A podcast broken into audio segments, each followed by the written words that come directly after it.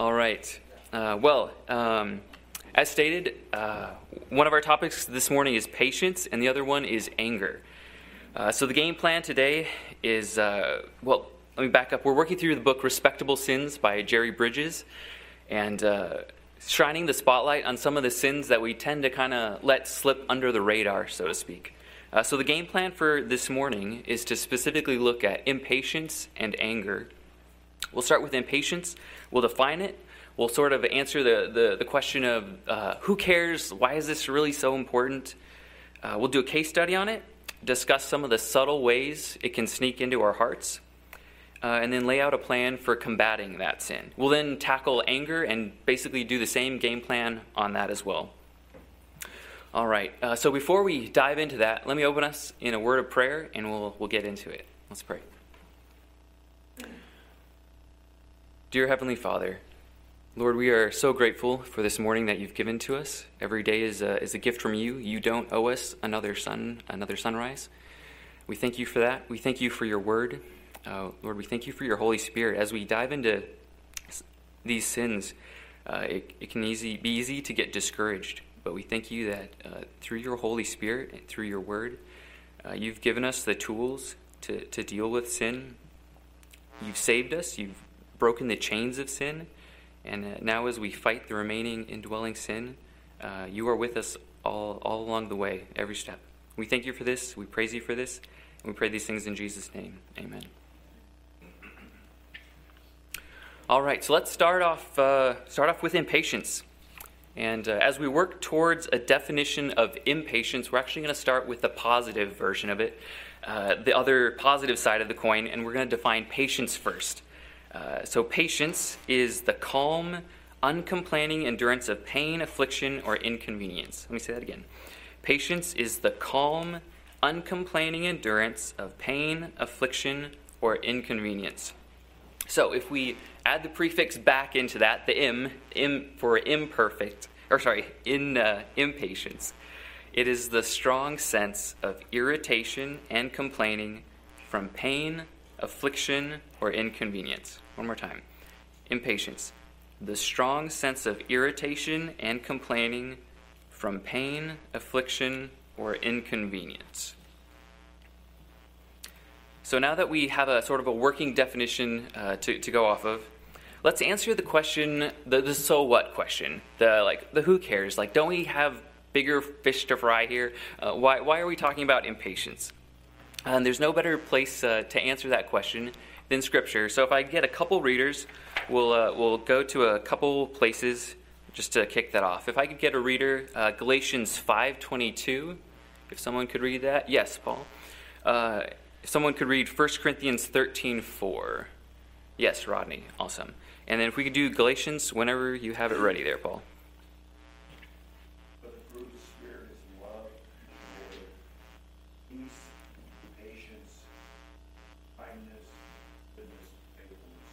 Awesome, thank you. So, patience, it's in the fruit of the Spirit. So, the fruit of the Spirit flows directly from the nature and character of God. So, let's not kid ourselves. When we fail to be patient, when impatience grips our heart, we're at war with the Holy Spirit. We're diametrically opposed to the nature of God. We're actively hindering His work, actively spoiling His fruit, the fruit of the Spirit. So we may consider it subtle, unimportant, uh, but God certainly does not take that, that viewpoint. Uh, 1 Corinthians 13 4, if we could read that one.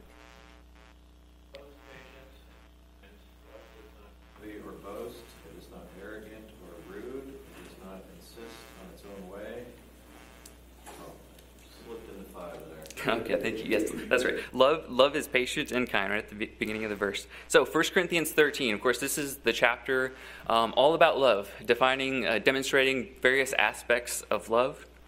And love is patient. So, remember, when we're impatient, our hearts are not characterized by love. 1 John 4 8 says, Whoever does not love does not know God, because God is love. So, if lack of patience indicates a lack of love, and lack of love indicates a lack of the knowledge of God. Um, that's a very bad chain to be a part of. You don't want to you don't want to be patient. That's demonstrating a lack of the knowledge of God. All right. So now that we've seen uh, the seriousness of, of impatience, why it matters. We're about to jump into a short case study um, on that topic. But before we do that, uh, are there any questions, comments, anything we can clarify uh, before we transition into that? Yes?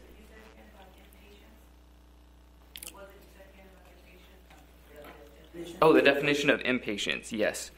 All right, um, so we, the working definition just for this class is the strong sense of irritation and complaining from pain, affliction, or inconvenience. I'll, I'll say that once more. The strong sense of irritation and complaining from pain, affliction, or inconvenience. Thanks for thanks for clarifying that, Anna. Any anything else before we go into a case study? All right. Uh, so let's let's dive in. Uh, I would encourage actually everyone to turn to 1 Samuel chapter 13. Uh, 1 Samuel 13. Uh, so now that we've seen uh, the sinfulness, the seriousness of impatience, uh, let's take this sort of out of the theoretical realm and kind of have the rubber meet the road, so to speak. So we'll start with a short case study, and then after that, examine some of the ways that impatience can creep into our own hearts. So 1 Samuel chapter 13, we'll do verses 5 to 14. And uh, I'll, I'll read this one for us.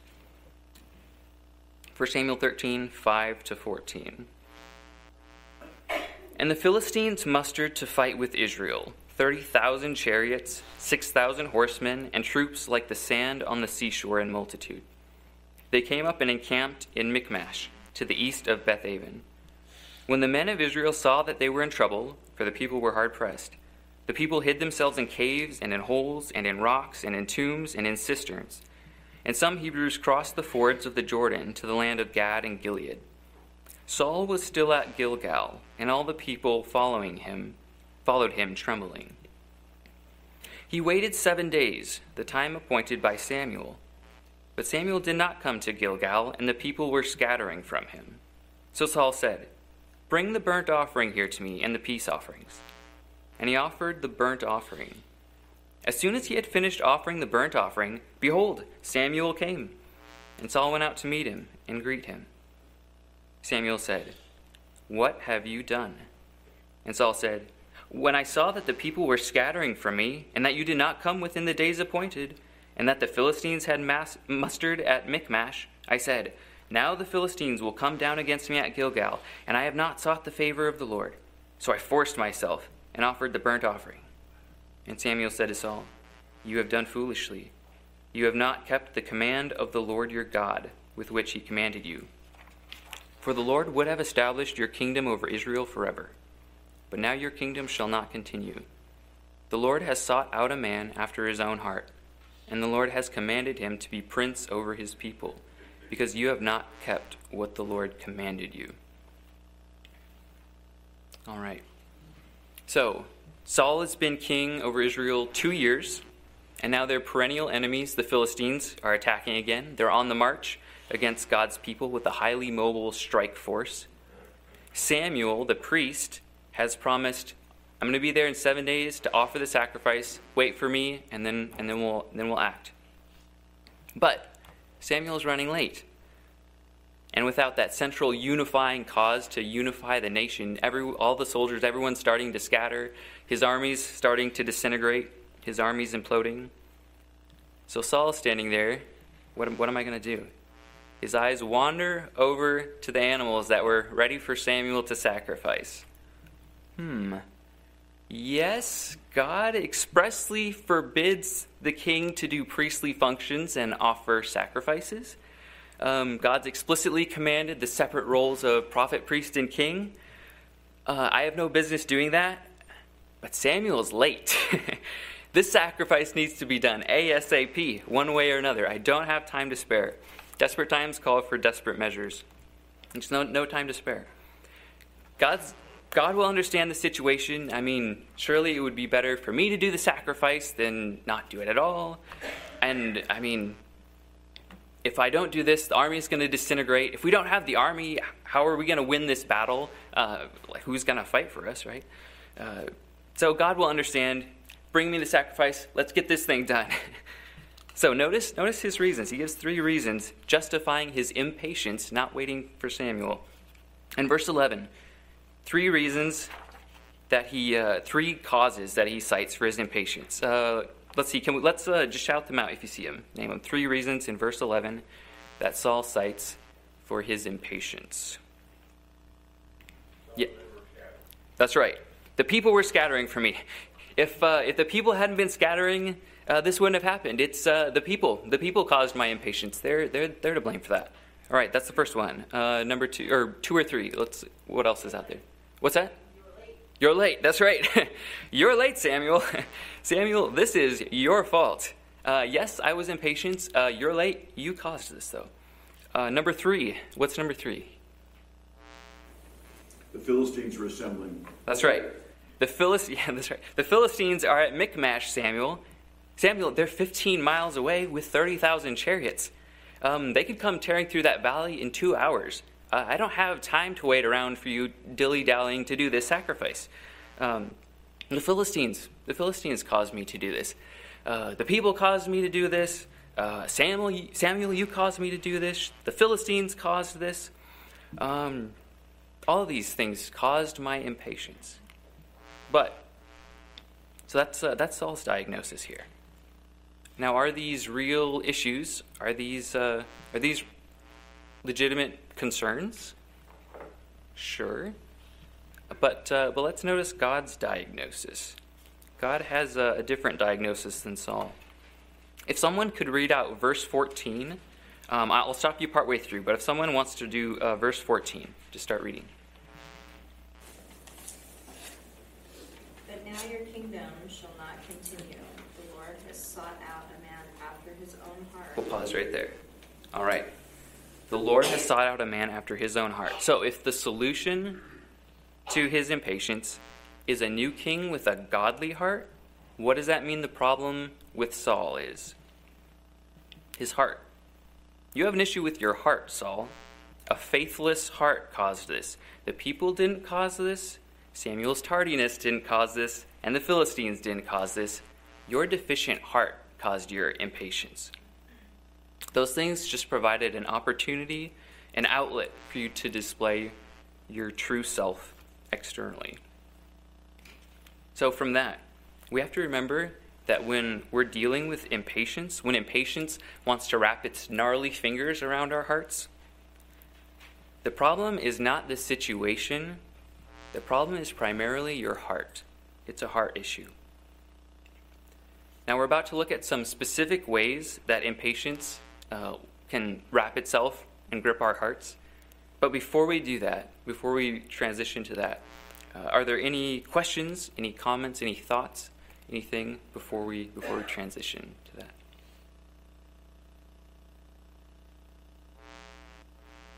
All right. Let's look at some practical some practical situations. Now, I doubt you've had a situation in it with impatience that included 30,000 chariots and a tardy priest. Um, but we certainly do have situations where a deficient heart leads us into impatience. Now, we might be thinking, uh, yes, this absolutely applies uh, to, to big things, right? I, I'm not supposed to yell at my spouse when they keep doing that one thing that constantly grates on my nerves. Um, I, I, shouldn't do sign language gestures uh, to that, that, really slow car when I'm, I'm in a hurry. Um, I should be patient with them. You know, I shouldn't be harassing that customer service representative that doesn't know their own policies, and I keep having to explain this over and over and again. Right? I, I shouldn't be, you know, harassing them. Um, so we're all thinking, yes, yes, you know, we ought not to do that, of course. But again, the course that we're doing now, this is respectable sins, right? These are the little ones that oftentimes we'll let slip under the radar. So, we're dealing with the baby sins, the ones we tolerate deep in our heart, as long as they don't grow big, as long as they're not easily noticeable to other people. And like Saul, we're often impatient regarding good things, right? Saul wanted to offer the sacrifice to God. He wanted to keep the army from scattering. He wanted he was wanted to fight for his country, for his people. Those are all good things.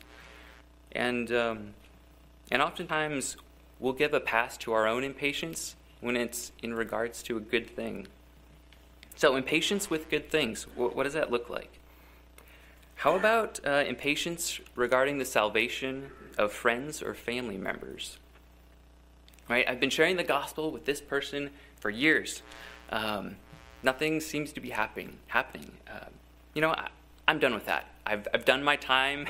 I'm I'm good. Why why am I even doing this again? Like nothing seems to be happening. Uh, or how about this one? I'll keep in touch with that person that I've been witnessing to, but they've just been so resistant over this time. I'm just I'm gonna let you know some uh, I'll let some contention seep into our discussions. I'll, I'll let them know that I'm not particularly happy particularly happy with them. After all, God's way of, of loving kindness to showing that to them doesn't really seem to be working. How about um, let's see, impatience with good things. How about when God hasn't yet fulfilled a long held desire for children? Right? Well, God, you gave that woman a baby and she decided to, quote, get rid of it. Why are you making me wait when I would love and adore that child? I've thought that before. What about, uh, what about going to church? Right? This is a classic one right? When your family member or maybe a friend that's picking you up, when they're late and they make you late, I think we can all identify with that sense of impatience. Like, I'm trying to go to church. I'm trying to do a good thing here. Um, but let's dissect that one a little bit. What's actually driving that impatience? For me, oftentimes it's not actually my eagerness to not miss that first five minutes of the service it's oftentimes more of a pride issue, right? Someone else may be late. Maybe people will think I was the one that made us late, right? Or maybe people will think I'm not running my home well. I'm not I'm not keeping us on schedule, right? Get your act together, buddy, kind of thing. Um, keep your family in order, right? Now, if you remember the analogy that Terry used uh, last week, the analogy of the tree, ungodliness are the roots. The trunk forms into pride, and then out of the pride, all the branches of various sins. Um, Self discipline, like we talked about last week, uh, pride, or sorry, anger, impatience, things that we're talking about today. Um, so, in that situation, pride was causing my impatience. It was not my eagerness necessarily to catch that first 10 minutes of the service. Any other impatience regarding good things. Any other examples that spring to mind? Um, things that you'd like to share? Anybody?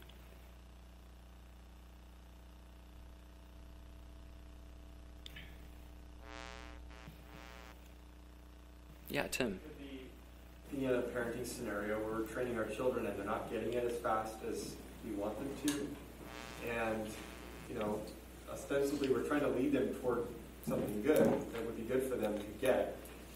Um, but it's kind of like the evangelism situation. Like, it is a good thing what you're seeking for this person's life, but you become impatient with not getting it fast enough on our own self-determined timetable. There we go. Exactly. Yeah, that's a great one, right? I'm trying to train my kids. I'm doing, trying to do the right thing. Uh, they're just not not getting it yet. Yeah. Any other Terry? Yes.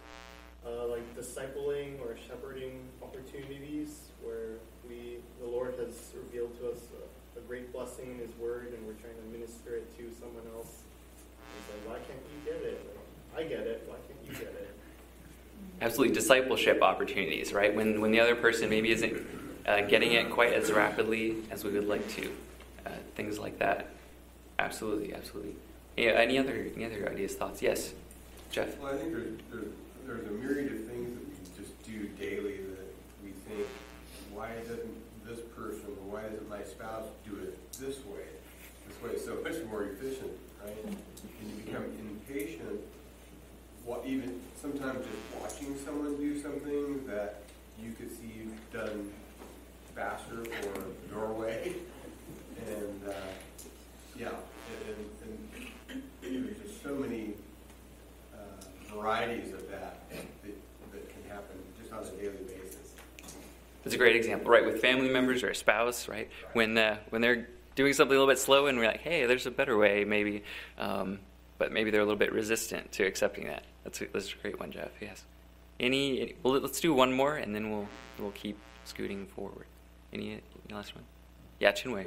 Maybe just like even like reservations for I don't know, dinner, vacation, camping, whatever, and then you, need to do it within a certain deadline, or else you won't get the spot or something. And it's like, okay, this person is not responding. Why aren't they doing their part? And so I think it's kind of similar. That that can cause some frustration for sure. That's a great one. Yeah, when you're trying to serve someone by getting reservations or things like that for them, and they're uh, not not cooperating very well. Thanks. Yeah, thanks, Chinwei. All right. Er, one. Yeah, we'll do one more. Last one. Yes. I'm struck by the like the pain part of it, like the calmly enduring pain, and Mhm. and how impatience can be. We can direct our impatience outside, but it's really related to that not calmly enduring that pain um, and suffering. Yes. Uh, yeah. Absolutely. Yeah. Thank you. Thank you for that for that thought as well. All right. Um, well, we need to keep keep moving on. Uh, so let's um, let's see. All right. Let's let's quick look at uh, combating impatience. Just a quick quick thing about how how can we fight this. Now, if we remember our analogy again, ungodliness as the roots, pride as the trunk, uh, and then all those sins as the branches coming out.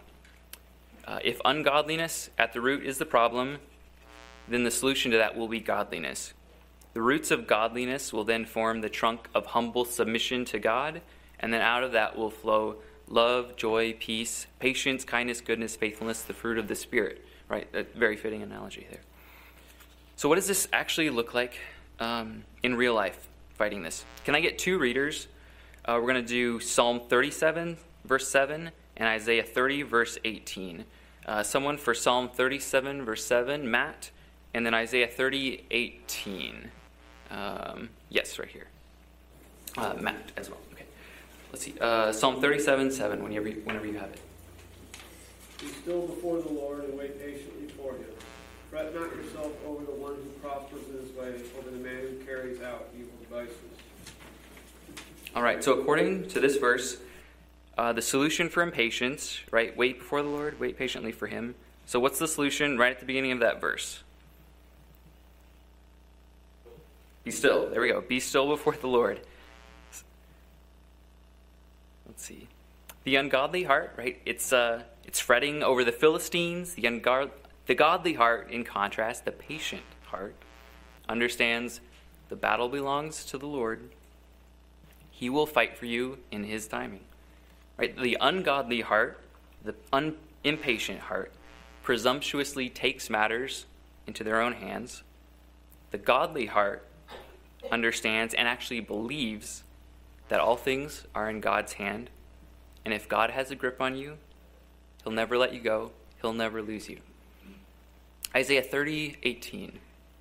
Therefore the Lord waits to be gracious to you, and therefore he exalts himself to show mercy to you. For the Lord is a God of justice. Blessed are all those who wait for him. Blessed are all those who wait for him. Now, earlier in this chapter, in Isaiah 30, he's con- God is condemning Israel for not waiting on the Lord. They're taking matters into their own hands with regards to battle plans, alliances. Um, they weren't willing to seek God, they weren't willing to patiently wait for his direction, much like Saul. God was waiting to bless them, but again, the godless heart pridefully makes its own plans, and the branches of impatience bring them to ruin. Now, in just a moment, we're going to transition into anger and kind of do that same game plan of, of running through it. But before we do that, are there any questions, any comments, any thoughts, anything we can clarify um, regarding impatience before we before we segue into anger? Paul. I was thinking in my own life that uh, anxiety breeds impatience because, like several people were talking about, I think that I think uh, impatience flares up sometimes when you the expect you have expectations of other people, like the customer service person on the phone. You're expecting to get on and off, no problem, taken care of. You know, you work for the company, you should know this or whatever. So I think expectations of people in my own life create anxiety, and then which creates impatience. Uh, but I'm, constantly having to tell myself that the Lord is sovereign, you know. But a lot of times, uh, in connection with last week, also, if you order your lives in a way, you can remove that anxiety. Like, okay, make yourself half hour, get up half hour earlier for church, so you make sure you have plenty of time to get there, so you're not anxious on the freeway. You have plenty of time to stop and get a coffee or whatever. You still got plenty of time to get there. Oftentimes, we order our lives correctly. A lot of that anxiety will go in, and the impa- impatience will go with it. And I can only speak for my own life. No, that's a great, and I like that. That sort of the sequence, that chain that you brought out of the the false expectations leading to anxiety, and then that anxiety is leading to to impatience. Now, that's a great great uh, way of dissecting it. Yeah, thanks, Paul. Yeah, any um any other any other thoughts or comments or questions? Yeah, Tim. insightful. And just that that's that's the ungodliness thing is there's there's a godlike function of deciding the schedule um, that you hear. That was the one thing in Saul. He said he didn't come at the appointed time, and I think the the idea is the time that you said he'd come. But still, there's Saul has a clock in his head that he's this is the authoritative clock. Basically, we've got to make sure we we not we, we meet the timetables and like what Paul said, it's like there's that's the ungodliness is that we assume our clock is the right clock. And we don't let God be the sovereign one who, who decides the time. Absolutely, yeah. We assume, yeah. I like, I like exactly how you how you phrased that. that we assume our clock, our clock is, is better than than God's clock. Uh, yeah, yeah. Thank you, Tim. Randy, yes. Scripture tells us if the Lord wills it, is the correct way to be looking at the activities of our life, and not to forget that, like Paul says, He is sovereign. That's right. A great, absolutely great perspective. Yeah. Thank you, thank you, Randy. I think I saw another hand.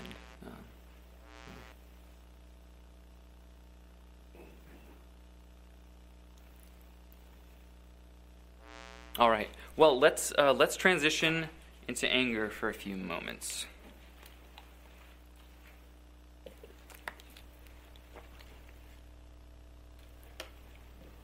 So, if anger, or sorry, if impatience is left unchecked, and impatience rules your life, one of the common results that will pour out is anger. So let's uh, take the same sort of game plan that we used for impatience and let's lay that framework onto anger. We'll, uh, we'll answer the, the so what question, uh, we'll define it, do a case study, and then kind of analyze it and break it down a little bit. So, uh, why care? Why is this a big deal? Um, let's answer that with a few, a few uh, scripture passages. If I could get three readers, uh, if I could get one for Titus 1 7, uh, Terry. Galatians 5 19 to 21. Uh, let's do, yes, in the back. All right. Um, Proverbs 22 24 to 25. Okay, Gary. And then. Um, Patty, I saw your hand. We'll, I'll get you next go around. We're, we're, we're, we still got more coming. All right. Um, let's see. Let's uh, Titus one seven. For an overseer, as God's steward, must be above reproach. He must not be arrogant or quick-tempered, or a drunkard, or violent, or greedy for gain. Thank you. So this verse, Titus one seven, it's talking about the qualifications uh, for an elder, for a pastor, for that type of service in the church. And notice he must not be arrogant or quick-tempered. So this sin, this is such a serious sin, it can disqualify you from serving in this capacity. God doesn't mess around with this one. Um, so is this a big deal? Yes, this is a very big deal. Um, men, do you aspire perhaps one day in the future to serve as an elder in a similar capacity? This sin could disqualify you from that. Or w- ladies, women, do you have do you have a son? Do you want to raise a godly son that is qualified to serve Christ's body in this way? Um, anger ought not to be a characteristic of him. Uh, Galatians 5 19 to 21. Now the works of the flesh are evident sexual immorality, impurity, sensuality, idolatry, sorcery, enmity, strife, jealousy, fits of anger, rivalries, dissensions, divisions, envy, drunkenness, orgies, and things like these. I warn you, as I warned you before, that those who do such things will not inherit the kingdom of God. Thank you. Now, notice anger is in this list of things that God specifically cites as reasons uh, for denying entry into the kingdom of God, for, for casting people into hell. And only, right, this is an abbreviated list. It could be much longer. Uh, but there's some doozies in there. Uh, fits of anger. We don't think anger is a big deal. Well, guess what? It's right next to idolatry, sorcery, drunkenness, orgies. Uh, that's that's not a good list to be on. Uh, so remember, when when we have when our hearts are characterized by, by anger, when we're gripped by anger, uh, that's one of those sins that's on this list. That's that's a that's a that's a big deal. Proverbs 22, 24 to 25. Make no friendship with a man given to anger, nor go with the wrathful man, lest you learn his ways and entangle yourself in a snare. Thank you, Gary. So realize, according to Proverbs, if you're characterized by anger, other believers are commanded by God not to be close friends with you. Right? You can be acquaintances, right? I'll you know I'll chat with you in the office. Um, you know we can have a, nice conversation. Um, but I'm commanded by God not to let you in my inner circle. Um, this is a this is a big deal. Anger has real world ramifications. Um, all right, so now that we've kind of seen the seriousness of this, um, sort of answered the, the, so what, why we should care, just to, just a few reasons on that. Uh, let's um, let's dive into what the Bible actually is, is teaching about anger. And the Bible says a lot about anger. In fact, if you do a word search for anger or angry in the Bible, it's going to come up well over 300 times. And interestingly, a sizable portion of those references are talking about God, about God's anger. So, right off the bat, we have to acknowledge that anger is not inherently a sin. It's not necessarily a sin, not definitionally a sin, right? If God can be angry and God does not sin, it's not, it's not inherently a sin. However, however, if we're getting angry at the wrong things, or if the cause of our anger is not just, it's very easy to slide into the ungodly form of anger. So we we've just been hammering about how, how bad anger, evil anger is. So let, let's nuance that and demonstrate, uh, first of all, just briefly, that not all anger is sinful because God can be angry. Let's just um, let's quickly quickly just establish that and make that clear. Uh, if I could get a few readers, uh, 1 Kings 11 9. Uh, so if anyone wants to volunteer for that, 1 Kings 11 9. Rodney? Uh, Nahum 1, 2 through 3. Okay, yes, uh, Cindy. Um, and actually, can I have you do Nahum 1, 2 through 3, and then verse 6 tacked on as well? Yeah, so Nahum 1, 2, 2 3, and then 6. Um, and let's do let's do Psalm 11 or sorry, Psalm 7:11. One more Patty, yes. And then Ephesians 4:26. Laura. Awesome. All right. Uh, 1 Kings 11 9. And the Lord was angry with Solomon because his heart had turned away from the Lord, the God of Israel, who had appeared to him twice. Thank you. And then Nahum 1, 2, 3, and 6. The Lord is jealous and avenging God. The Lord is avenging and wrathful. The Lord takes vengeance on his adversaries and keeps wrath for his enemies. The Lord is slow to anger and great in power, and the Lord will by no means clear the guilty. His way is in whirlwind and storm, and the clouds are the dust of his feet. Verse 6 Who can stand before his indignation? Who can endure the heat of his anger? His wrath is poured out like fire, and the rocks are broken into pieces by him. Thank you and Psalm 7:11. God is a righteous judge and a God who feels indignation every day. Thank you. So, from those four, uh, we have God being angry, filled with indignation, uh, just, just to demonstrate that. And then, just in case we're still on the fence about anger not ex- explicitly being a sin, uh, Ephesians 4.26. Angry and do not sin. Do not let the sun go down on your anger. Thank you. So, Paul says, be angry, but don't sin. They're not mutually uh, exclusive. All right. So we've been we've just kind of demonstrated righteous anger that that it is a thing, it does exist. Now we're going to spend most of our time really focusing on the bad anger, uh, some of those respectable sins.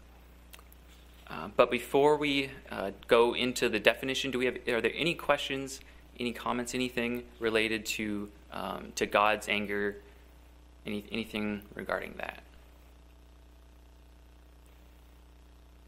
Yes, Jeff. Yeah. It said in there in one of the verses that he is slow to anger, which um, I think is very helpful in not sinning in your anger. It's the quick anger that would tend to lead more to being sinful in your anger, I would think. Yes, no, you're spot on. That's right. spot on. Yes, it, yeah. God is slow to anger. Yes, and that, that's part of. Um, we'll get down into the definition a, a little bit. We'll, I think we'll touch on that. Uh, but yes, that's a great point to emphasize. Absolutely. Any anything else? Any other questions? Uh, any comments? Any thoughts on God's anger? All right. Uh, so, so we've demonstrated that God is angry, but what exactly what exactly does that mean? So let's get into definitions quickly. Let's define our terms. All right. Uh, we'll do first just a general definition, and then we'll kind of zero in and focus on a sort of a specific one, and, and that will be the one that you want to write down. But uh, in general, anger is the strong feeling of annoyance, displeasure, or hostility.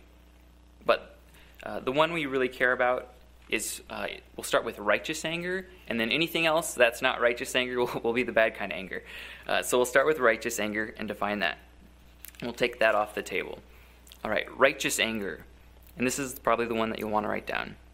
Righteous anger, a controlled feeling of strong displeasure derived from an accurate, godly perception of true evil.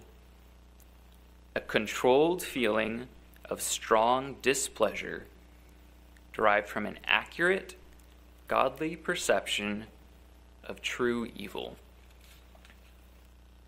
I know that's a mouthful, so I'll do it one more time just for good measure. A controlled feeling of strong displeasure derived from an accurate, godly perception of true evil. All right, let's break that down a little bit. Controlled, a controlled feeling. We talked about, Terry talked about uh, self control last week. So if anger causes you to lose your temper or retaliate in a spiteful, out of proportion way, that's a no go. that's not righteous anger. That, that's the bad type of anger. Right? God's response is always measured.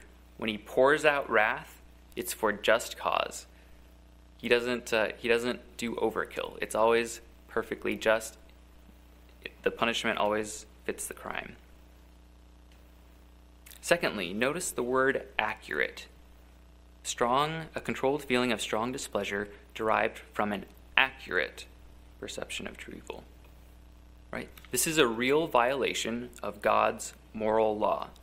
Sometimes we can get worked up about all kinds of things that aren't actually evil. Let's say um, issues of conscience.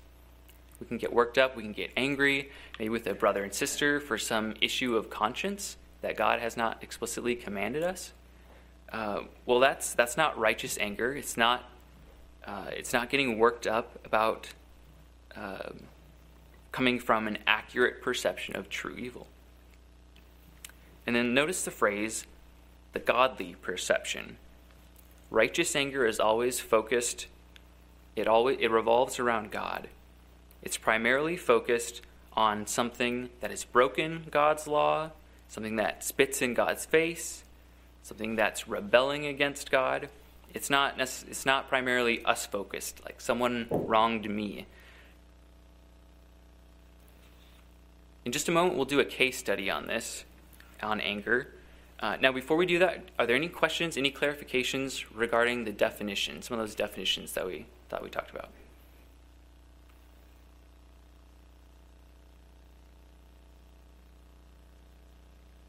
All right. Let's do a case study on this. And, uh, and we'll use Saul again. His heart just seems to ooze It's just a bottomless chasm of sin, it seems like. Uh, so let's flip forward a few chapters. I would encourage everyone to flip to 1 Samuel chapter 20. 1 Samuel 20, we'll do verses 27 to 34.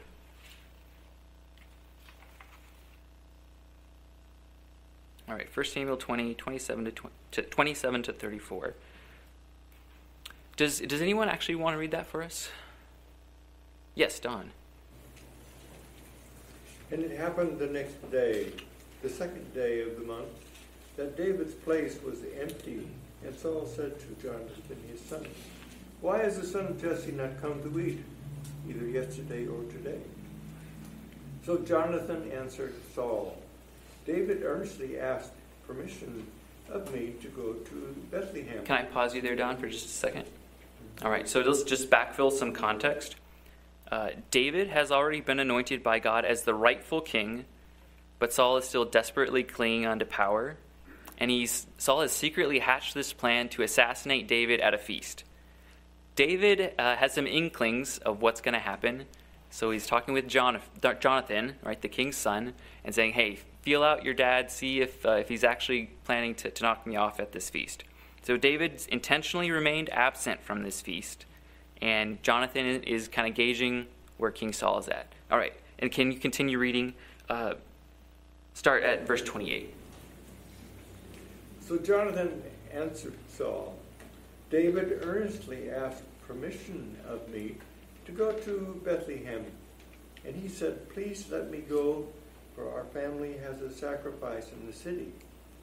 And my brother has commanded me to be there. And now, if I have found favor in your eyes, please let me get away and see my brother. Therefore, he has not come to the king's table. Then Saul's anger was aroused against Jonathan, and he said to him, You son of a perverse, rebellious woman, do I not know that you have chosen the son of Jesse to your own shame and to the shame of your mother's nakedness? For as long as the son of Jesse lives on the earth, you shall not be established, nor your kingdom. Now therefore, send and bring him to me, for he shall surely die. And Jonathan answered Saul, his father, and said to him, Why should he be killed? What has he done? Then Saul cast a spirit in to kill him, by which Jonathan knew that it was, his, was determined by his father to kill David. So Jonathan arose from the table in fierce anger and ate no food the second day of the month, for he was grieved for David because his father had treated him shamefully. Awesome. Thank you, Don. Thank you for reading that long section. All right, so we have we have uh, kind of an interesting contrast here. We have Saul's anger, and we have Jonathan's anger. They're very different. In verse 31, notice the reason Saul gives for his anger. Uh, let's see. Does anyone, verse 31, what's, what's Saul's reason for his anger? Anyone just shout it out? David's going to take his kingdom. That's right. says Saul says to Jonathan, "As long as David's alive, you're not going to become king. I'm son. I'm I'm really just looking out for you. That that's what's going on here. That that's why I'm angry and upset about this." Uh, but then notice what he does. Then deep down, right, Saul knows his anger is not justified. He does not have cause to be angry at David. David didn't cause or David didn't sin against God. He hasn't done anything wrong that should cause him to be angry. Right? He's Saul is using this just as a shield to cover his sin. It's just an excuse and a, flimsy one. Right? Immediately after that, he betrays himself. Right? Son, I'm just looking out for your best interest, and then he casts a spear at, at his son. So, so that uh, that doesn't seem to fly.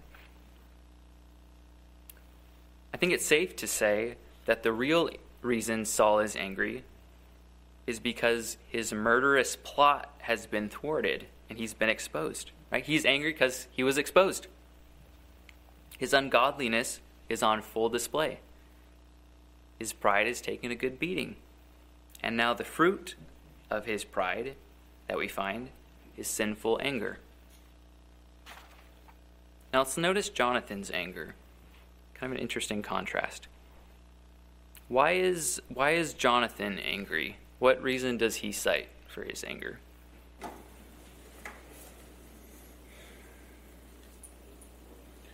Because in, at the, in thirty-four, because he, he was dishonoring David, There we go. would that be correct?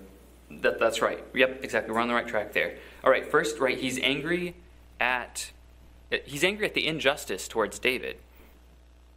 All right, and he's clarifying. He's asking the questions because again, righteous anger. It's a um, it's all about an accurate, true, evil, moral, something like that. Right? That's that's what we can be angry at. So he's he's asking the right questions. Is this anger justified? Has David actually done something wrong? Has he has he broken God's moral law in some way? And of course, the answer is no. It's not justified. And then second, secondly, he's angry and grieved at the undeserved disgrace that is heaped upon David. Right? David is David is now he's been anointed by God as king. He is he is the rightful king, and Saul has made the rightful king some sort of uh, runaway bandit living in caves in hiding. Right? God's anointed ought not to have to live a life on the run like that. He's disgraced David, he's disgraced himself, and he's also disgra- disgraced Jonathan. So, Jonathan's anger, again, it's oriented towards God. What is he angry about? He's angry that David has been disgraced, and David is God's anointed. So, Jonathan here is exhibiting righteous anger. And then notice also, just as a side note, Jonathan's anger transitions into grief.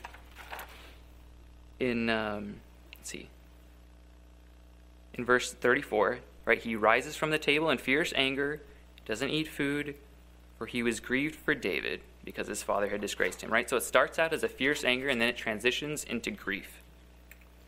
Right? The anger doesn't just sit there, doesn't stew in bitterness, it's not plotting vengeance, personal retribution, but it's taking that anger and turning it into something productive, grief. Right? He's following following that pattern, and that's just a great illustration of uh, another way that we can identify whether anger is godly or not. Are we just sitting on it, stewing on it, or is it transitioning into something productive like grief? In just a moment, we'll we'll talk about some more practical life situations. Uh, again, I, I, hope someone hasn't thrown a spear at you recently. Um, but before we before we get a little bit more practical, practical nuts and bolts of what this might look like for us uh, on this case study, are there any questions, uh, any thoughts, anything that you'd like to contribute to that discussion? You know, Josh, that's a strong word. I mean, the, the word grieved that that shows that the relationship that, that that Jonathan had with David, that strong relationship, but also the fact that Saul would throw a spear at his own son shows the depravity of Saul. I mean, he's sinking fast from someone that Samuel anointed to all of a sudden, a few chapters later, he's he's he's dropping fat. He's he's growing fat. I mean, he's losing it. You know, we term that losing these days. Someone's losing it. That's right. He's losing it fast because he's losing his son. He knows his son is starting to take the other point of view from David. He knows his son is close to David. So that also, and then when he disparaged his son by talking about him, about his mother in verse 30. That's right. I mean, this guy's this guy's losing it. That's right. Yeah, no, it's a great. That's a great. Um, thank you, thank you for that. Yeah, because it does really illustrate that downward spiral, uh, right? In pa- impatience, we saw at the beginning, and then we just a few chapters. It's a terrible problem with anger, trying to kill his own son, right? All these. It's just this downward spiral. Um, yeah, thank you, thank you, Paul, for for kind of sh- uh, putting a spotlight on that a little bit more. Um, yeah, thank you for that. Uh, yes. Paul's problem is that he didn't keep God and his commandments in the rightful place. So what it brought on for Saul was a self-inflicted judgment and consequences. And the further that Saul goes in his unrighteousness, the worse the judgment, the worse the consequences, eventually death. That's right. Yeah, absolutely. Um, yeah, he's he's breaking commandments left and right. And it gets worse yeah. because it is keeping himself in where God's rightful place is. That's right. Yeah, absolutely. Yes, thank He's you. Thank you, dethroning God. That's right. And that really goes really to literally to the heart of the matter, right? It's the this heart that's not longing after God. It's not the situation, right, per se, that's causing him to be angry. But like you said, it's that godless heart that's then flowing into this pride, this arrogance, and all these things, and then the anger, and the impatience, and everything. Unrighteous desires equals sinful reactions. Yeah, thank you. Thank you, John. Thank you for that. Yeah, uh, Terry. Yeah, I appreciate using Saul again as a case study here. Uh, it really reminds me that I'm not immune to what Saul is going through, kind of like what Paul was saying just now, that downward spiral. I'm, I'm not at all immune to it. And if I let small bits of impatience fester and, and bubble into anger, uh, I very well could be in that same spiral as, as Saul. Um, I think we, we read Ephesians 4 26 earlier. It's a good reminder to, to nip it in the bud early before it, it gets to be out of, out of, out of uh, proportion. Yeah, yeah, thanks, Terry. Yeah, that's a great point. Absolutely, just kind of reiterating what you were saying. Um, yeah, nip it in the in the bud before it blossoms into something far worse. Thank you. Yeah, Chinwei. I find the interesting contrast between Saul and David again later because Nathan, when he addresses David's sin with Bathsheba, he almost tells a story to incite his anger and then turns it. And then David, I mean, being godly, he, he does produce grief, right? Like kind of like or from like Jonathan has grief, but then David immediately seeing that the anger towards this fictional story is actually a real story, then you realize, oh, I'm a really sinful person, and it actually leads to grief. And so, just kind of an interesting contrast to me there. Yeah, yeah. Thanks for bringing that contrast out. I hadn't even necessarily uh, noticed that. But yeah, it's a great contrast between David, right? When his anger, when he sees his sin is demonstrated, right? He does, he's angry about it, but then turns into grief and then repents very quickly. Absolutely. Yes. That's the fear and trust of the Lord in, that. It's like it's often our fear, like, well, you could say Saul was like, he's also fearful of losing power and control and turning that into anger, etc. But he wasn't trusting for his his position in life, and, um, and God had put him in his position, and God was removing that position. And so often, our our sinful response to our circumstances are simply us not trusting in the goodness of the Lord. That's an interesting point that you brought out there. That, uh, right, the godly response would have been, oh, okay, God has decided that He's transferring the crown, the anointing to someone else. Um, God's plan is better than mine. I should just relinquish that. Um, but right, the godless heart just wants to hold on to it. Like, no, this is my way. I'm going to do my own plan, retain my power. Yeah, thank you, thank you for illustrating that. That's a great, that's a great point. Um, yeah. Any any others?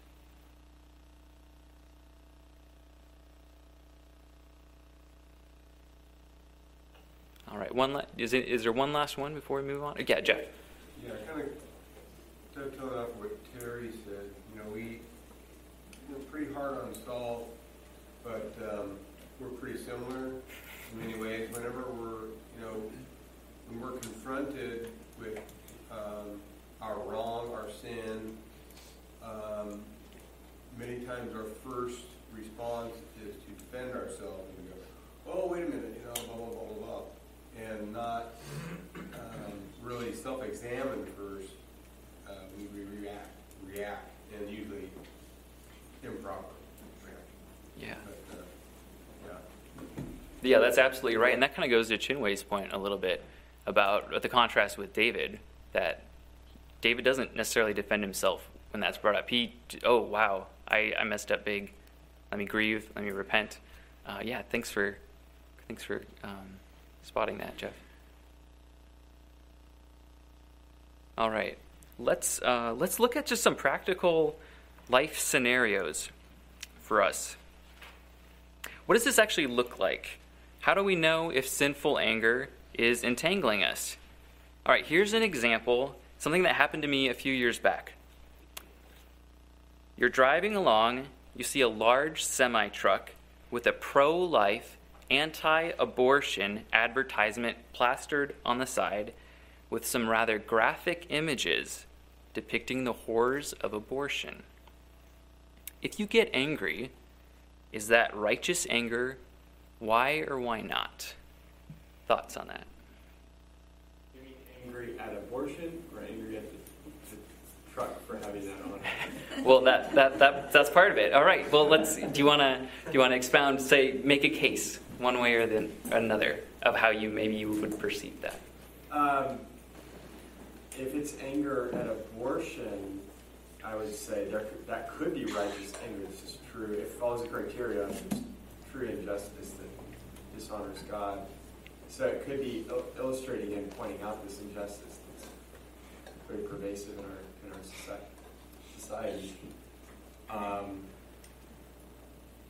you might you might be angry at the methods of the person. Is that kind of so? Like you might say, "Oh, that's really tasteless and not helpful to the cause," even if I agree on the principle.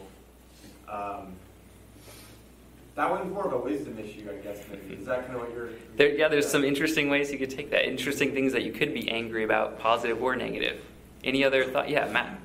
Even if you're angry against abortion, you could over, you know, your right, your ang- your righteous anger can lead into unrighteous anger pretty easily. Like you want to, you you have you demand justice, so you want to do something to the people who are doing this.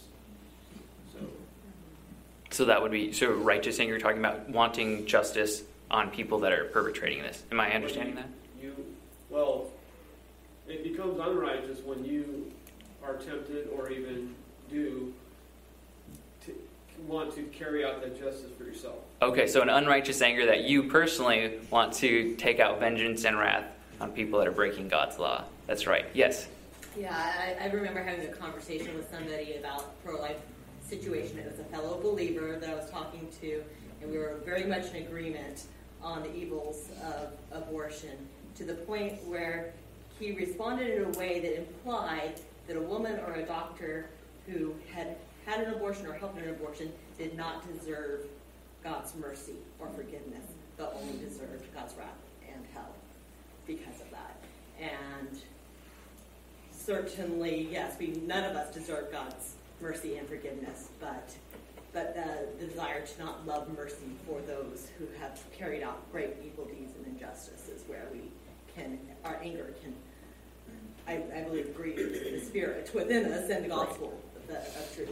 Right. Absolutely. That's okay. That's uh, so we can we can take that in a very unrighteous sort of anger. Absolutely. That's a great great example of one way we can take that. Any others before we dissect that a little bit more? Any other maybe one last person that wants to take a stab at it? Righteous anger, unrighteous, and why why might it be that?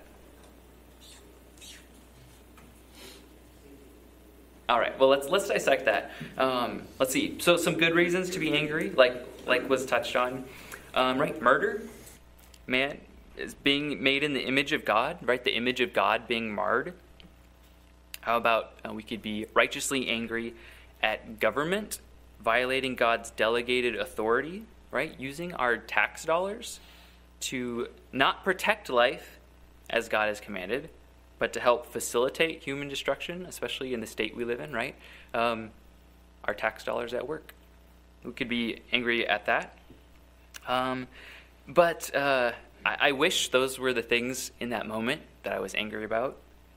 Uh, but uh, but it, that was not that. It was it was really ungodly anger. The anger, my anger in that moment was skewed at a slightly different direction. Now again, godly anger is a controlled feeling of strong displeasure arising from an accurate godly perception of true evil. One of, let's say, one of my reasons was this I was having a great day, great weather outside, it was sunny. I see this graphic image, and my day is ruined. And I'm angry that my day has been ruined, that I have to see this thing. All right?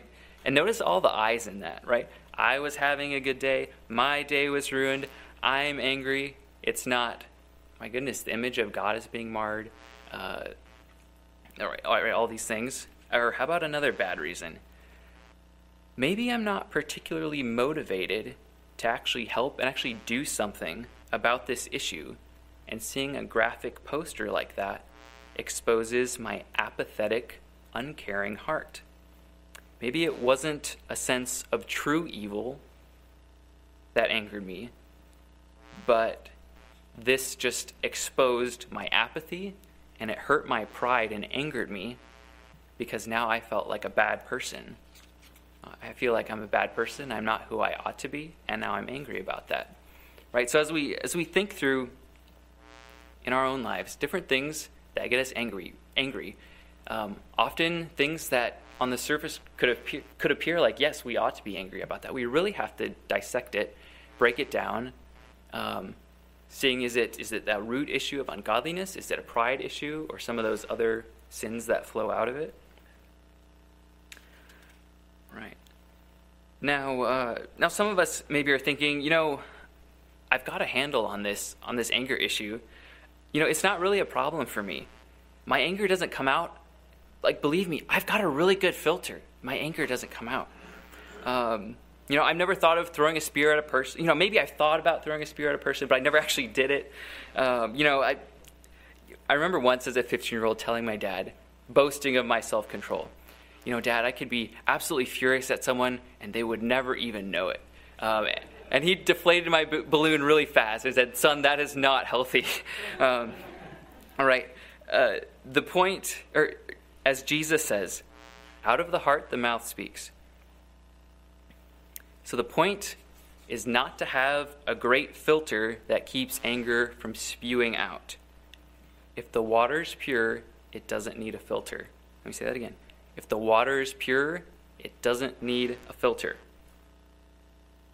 The goal is a pure heart, not outward conformity. Let's consider the Sermon on the Mount. Jesus takes a few sins and breaks them down, very much in this way. He says, um, Yeah, you might only, you might lust after a woman in your heart, um, but because you have a good filter and you never act out externally, well, Jesus says you still committed adultery. Jesus doesn't draw that hard line like we do between our heart and the external man- manifestations of it. And interestingly, right before that example, he starts with anger. If I could get two readers, uh, one for Matthew 5, 21 to 22, if someone would like to volunteer to read that one. Tim, absolutely. And then uh, another one from Matthew 23, 25. I think I saw a hand on the right side. Does anyone want to grab that one? Uh, Matt. All right, and whenever we have it ready, Matthew 5, 21 to 22. You have heard that it was said to those of old, You shall not murder, and whoever murders will be liable to judgment. But I say to you that everyone who is angry with his brother will be liable to judgment. Whoever insults his brother will be liable to the council, and whoever says, You fool, will be liable to the hell of fire. All right, thank you. So, if you're angry with your brother and you hate him, uh, you've essentially committed murder, right? We like to think, oh, I have a great filter; it doesn't spew out. I've got this under control. Well, Jesus, uh, Jesus says otherwise. We ought not to think that Jesus will allow us to cherish some hidden anger as long as it just looks good on the outside. He's not going to let you off the hook. And this is exactly the type of thing that Jesus is always condemning the Pharisees for. Uh, whoever has Matthew 23 25. Woe to you, scribes and Pharisees, hypocrites! For you clean the outside of the cup and the plate, but inside they are full of greed and self indulgence. Thank you. Actually, could you just continue reading through verse 28? You blind Pharisee, first clean the inside of the cup and the plate, then the outside also may be clean. Woe to you, scribes and Pharisees, hypocrites! For you like whitewashed tombs, which outwardly appear beautiful, but within are full of dead people's bones and all unclean, uncleanness. So you also outwardly appear righteous to others, but within you are but within you are full of hypocrisy and lawlessness. Thank you. First, clean the inside of the cup, and then the outside will be clean. Right? You're like a whitewashed tomb, looking great on the outside, inside, full of uncleanness and dead bones. Now, no doubt um, all of us can resonate with that to some degree. Maybe for some of us that'll sting a little bit more than others. If the inside's clean, the outside will invariably follow. So, in conclusion, as we grapple with impatience, with anger, we need to remember this is not just merely an issue of self discipline. Right? This is not a call to tighten the belt, pull yourself up by your own bootstraps. This is a call to let a superior affection reign in your heart, and as a result, impatience and anger will naturally fade away. Thomas, uh, Thomas Chalmers, the mid 19th century Scottish pastor and author, wrote a great little booklet called The Expulsive Power of a New Affection. He argues that the best way to remove the snares of sin from our hearts is not through legalistic obedience, but through the power of a new and greater affection for God. So the illustration goes like this You have a glass, a cup. Um, if you want to remove the air out of that cup, what's the best way to do it? Right? You could try to vacuum, you could try to suction all the air out, but of course you're going to create a vacuum, and it's going to be tremendously difficult. It's not really going to work. Or instead, you could simply fill the glass with water, and that will naturally expel the air out of the glass. Right? And similarly, with us dealing with sin, the expulsive power of a new affection. A new affection fills us and will naturally expel those things. It's not, it's not just a matter of self discipline, of trying to do this on our own. We need the, the Holy Spirit to fill us and, and remove those things naturally from us. So, what is the best way to remove impatience and sinful anger? Let trust in God lead your heart, recognizing He withholds no good thing from those who love Him. He will supply exactly what He wants to give you in His timing.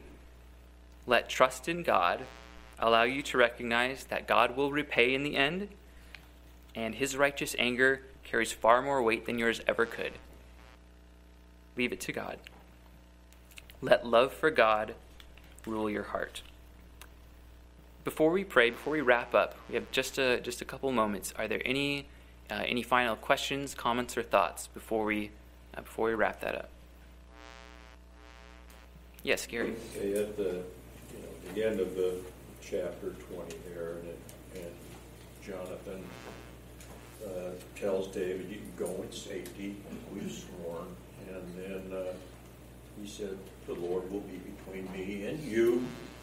And okay, I'm going to trust you're going to take care of me. And but but we have an example of a man who went away and he yielded to God's will, even though he he would lose his kingdom. So we see an example, and, and Jonathan went about his business, and he did die, but yet he he had none of the anger that his dad had.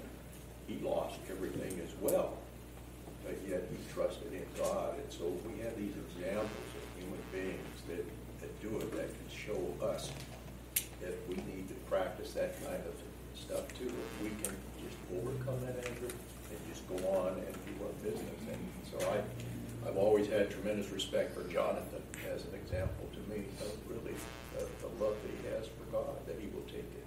And even though he knew he's going to lose it all, you know, he, That's right. did it. So great example. Yeah, thank you for bringing that out. And just like you said, there's an element of practice to it, right? We need to be working at these things, but the primary driver, driver of that ought not to be ourselves. Um, it, we have to let the Holy Spirit, uh, through His Word, naturally do those things. Uh, we have time, uh, maybe for one one question or comment, and then we'll close out. Is there any? Yes, Randy. Yeah, the uh, traits that we've been discussing in this series are things that God wants us to relinquish. And as an example of Saul, just the anger issue, it does damage and it, it just ripples out to everybody around him. So it's not just that God wants us to not be this, it's also because if we don't, we will hurt or do damage in other people's lives. Absolutely. Yes. Thank you. Thank you, Randy. Yes, absolutely. All right. We are we're right uh, right at the mark. Uh, so why don't we close in prayer? All right. Dear Heavenly Father, Lord, we thank you for this time. Lord, uh, our hearts are convicted uh, in in many ways. I pray that you would continue to bring that conviction of where we've been impatient, where we've been angry, uh, wrongfully angry, Lord.